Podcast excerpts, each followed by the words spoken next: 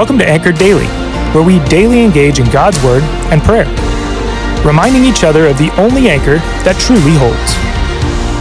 Hello, Bethel family. My name is Amy Thornton. My family and I have been members of Bethel for over 12 years now. My husband Zenon and I are on staff locally with the Fellowship of Christian Athletes. I'm excited to get to share a few of my thoughts with you today on Luke chapter 14. The chapter opens with Jesus dining at the house of a prominent Pharisee. I was struck by this because we're used to reading in Scripture where Jesus is confronting the attitudes and practices of the religious leaders. Yet in this passage, Jesus dined with them. I love that there is no cultural, societal, political, religious, or relational barrier Jesus won't attempt to break through. Jesus dined with all people. Much of Luke 14 is red letter text, meaning Jesus is doing much of the speaking. He used examples and parables of centered around wedding banquets, feasts, and events. He even spoke about guest lists and seating arrangements. Jesus often taught with real time examples and used teachable moments. He may have been looking around at his current social gathering and setting as to gather some of his teaching material for that day. Whatever spurred on Jesus' teaching, there are lessons about his kingdom we can learn from that are relevant to us today. Using these parables, Jesus teaches us about his upside down kingdom, where humility over pride is fundamental, where elevating the interest of others above our own is central, where a kingdom of power, prestige, and seats of honor are not to be idolized but rather taking the humble position of a servant is to be practiced. Jesus himself is the ultimate example of this. In fact, later in Philippians 2, the Apostle Paul describes Jesus as such.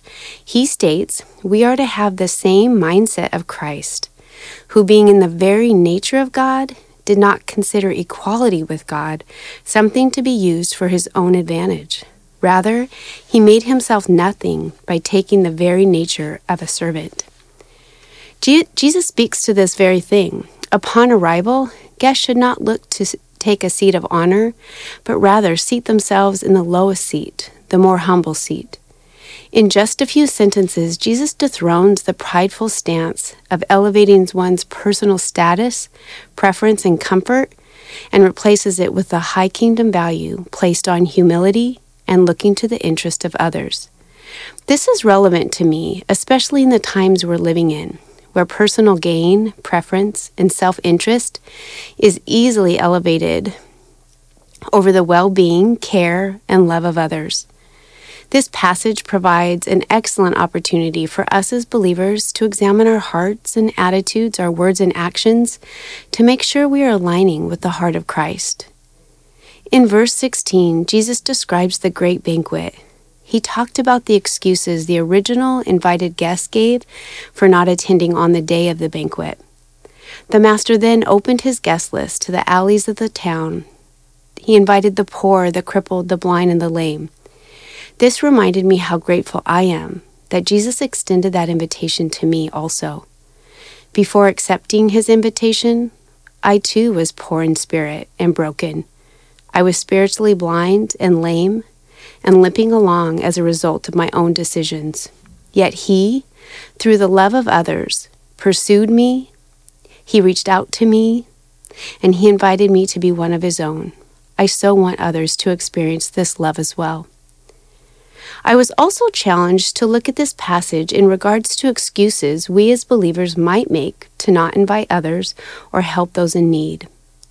I began asking myself, what excuses am I, or are we as believers, giving for not participating in the kingdom work God is calling us today? It could be that one act of kindness or that one need that is met that could open the door for someone's heart to soften and finally receive the greatest invitation of all Jesus Himself. This got me thinking about one of our FCA middle school leaders who recently shared she decided she wasn't going to use the excuse of not seeing her peers in person as a reason to not connect with them. She decided to go through every person in her contacts, text them a greeting, and ask them how she could pray for them. She was delighted to share that every single person shared a prayer request with her. She now has a prayer journal to track their requests and follow up with them.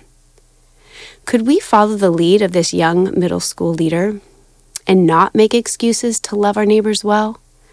Perhaps it is an holiday giving project, financially supporting others, participating in Be the Church, or maybe it's as simple as walking across our yard to our neighbor or going through our own context and ask, How can we pray? and then doing it. During this difficult season, we know there is much hurt and pain going on around us. Yet we also know there is great opportunity to humble ourselves, look around to the interest of others, and to love them well. In conclusion, and in light of Luke 14, I have a couple of questions to challenge you and myself. What personal view, stance, opinion, or preference am I placing in front of the well being and care of others? What excuses am I making right now for not reaching out to help those in need? And what opportunities can I engage in to love my neighbors well? Let's pray. Lord, thank you for your word that is alive and powerful. Thank you for the relevancy of Jesus' words recorded by Luke for us today. May we follow in your ultimate example of selflessness, love, and humility, and put others above ourselves. Search our hearts, Lord, and help us to love you and love others well. Help us to be the salt and light you have called us to for this hurting world and ultimately for your name's sake. We pray all of these things in your powerful and loving name. Amen. Thanks for joining us today. Listen in tomorrow as we continue to encourage one another to be anchored, steadfast, and secure in Jesus.